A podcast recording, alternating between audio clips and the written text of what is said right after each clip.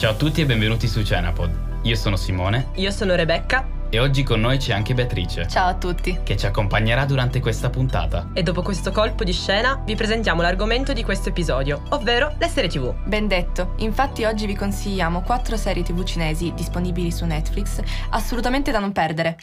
Le serie di cui vi parleremo oggi narrano di storie d'amore che si sviluppano in ambiti diversi ma che allo stesso tempo hanno molte caratteristiche in comune.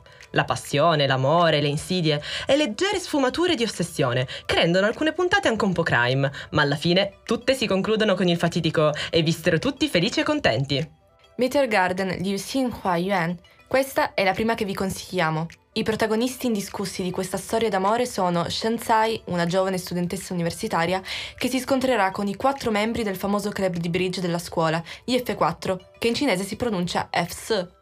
In particolare la serie è incentrata sull'intricata relazione tra la protagonista e Daoming Si, il leader degli F quattro, relazione che sarà continuamente ostacolata da una serie di sfortunati eventi e dalla perfida madre di As, la quale cercherà in tutti i modi di separare la giovane coppia. quarantanove puntate che vi terranno incollati allo schermo, non solo per scoprire come andrà a finire la loro storia, ma anche per seguire quella dei personaggi secondari. quarantanove puntate, ma sono un'eternità! E di almeno quaranta minuti l'una per di più. Oh, ma fidatevi, ne vale la pena, anche perché gli F quattro sono proprio una gioia per gli occhi. Wang Hedi è un attore stupendo. Ormai l'abbiamo persa. Lasciamola fantasticare e passiamo alla prossima serie, ovvero I Love So Beautiful, G-Woman Dungeon de Xiao Mei Hao. Questa è la tipica storia d'amore tra ragazzi del liceo. Potrebbe essere considerata un po' un cliché, ma fidatevi, è davvero carina. Confermo, si tratta di ventiquattro episodi, la classica serie nella quale la protagonista, Chen Xiaoxi, è contesa tra due bellissimi ragazzi, Zhang Cheng e Wu Baisong. Rebecca l'ha fatta semplice, ma in realtà la trama è molto complicata. All'inizio la storia si concentra soprattutto su Zhang Cheng e Chen Xiaoxi. A lui non piace lei, ma la protagonista è follemente innamorata di lui e continua a sperare in un loro lieto fine. Poi arriva un nuovo studente, Wu Baisong, che si prende una cotta per Xiaoxi e inizia a provarci spudoratamente con lei, facendo così ingelosire Zhang Cheng. Inoltre, la trama diventa ancora più accattivante quando si aggiunge la storia d'amore dei due loro migliori amici, Lin Jin Xiao e Lu Yang. Pensate poi che l'attrice che interpreta la protagonista è la stessa di Meteor Garden, ovvero Shen Yue. Un altro motivo per guardare questa serie tv è la sua bellissima sigla. È un vero e proprio inno all'amore in cui la protagonista dichiara al mondo i suoi sentimenti per lui. Ma la vera domanda è, chi è questo lui? Zhang Cheng o Wu Baisong? Beh, se volete scoprirlo, non vi resta che guardarla. E dopo questo dubbio esistenziale passiamo alla prossima serie, Well Intended Love. Nahe Vos Yao Chu Wo. Se le altre vi sembravano surreali e prive di senso, questa, fidatevi, le batte tutte. La storia inizia con una giornata talmente sfortunata che neanche se la protagonista fosse passata sotto una scala mentre un gatto nero le attraversava la strada sarebbe successa una cosa simile. Pensate che nell'arco di ventiquattro ore scopre che il fidanzato va a letto con una sua amica, che non ha passato un'audizione importante, essendo lei un'attrice, e in più di avere la leucemia.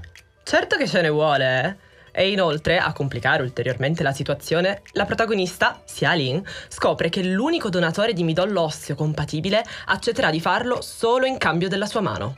Simone non scherzava, eh. E poi se consideriamo che Lin Yi Zhou è uno dei più importanti e ricchi imprenditori della Cina e che il matrimonio con Xia Lin servirebbe solo a mascherare una presunta relazione tra I Zhou e il suo migliore amico Chang Yan, immaginatevi l'assurdità di questa serie.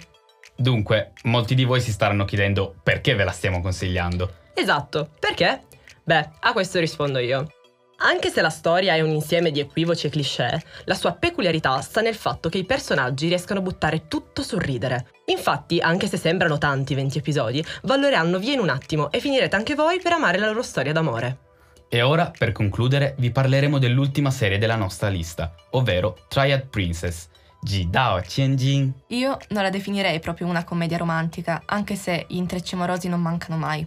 La trama narra le vicende di Angie, figlia di un boss della Triade, un'organizzazione criminale di stampo mafioso, che per guadagnare la sua indipendenza si rifiuta di sposare quello a cui il padre l'aveva promessa e decide di diventare la bodyguard dell'attrice Lin Yun.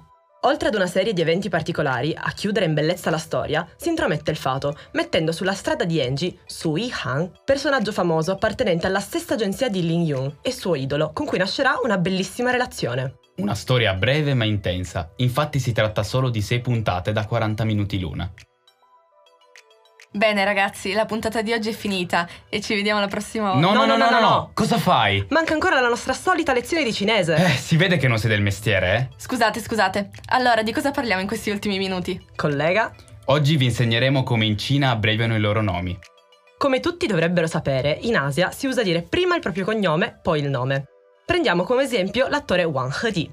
Il suo cognome, che in cinese si dice Xin, è Wang, mentre il suo Minze, ovvero il suo nome, è Hedi. Potrebbe quindi sorgere spontaneo chiedersi se in Cina ci si chiama sempre per nome e cognome, ma la risposta è no. Ben detto, in cinese infatti ci sono diversi modi per abbreviare il proprio nome. Per esempio, se un ragazzo che conosciamo si chiama Wang Ming ed è più piccolo di noi, possiamo tranquillamente mettere al posto del cognome la parola piccolo in cinese, che si dice Xiao. Vale la stessa cosa se è più grande, ma in questo caso useremo Da, quindi Xiao Ming o Dao Ming.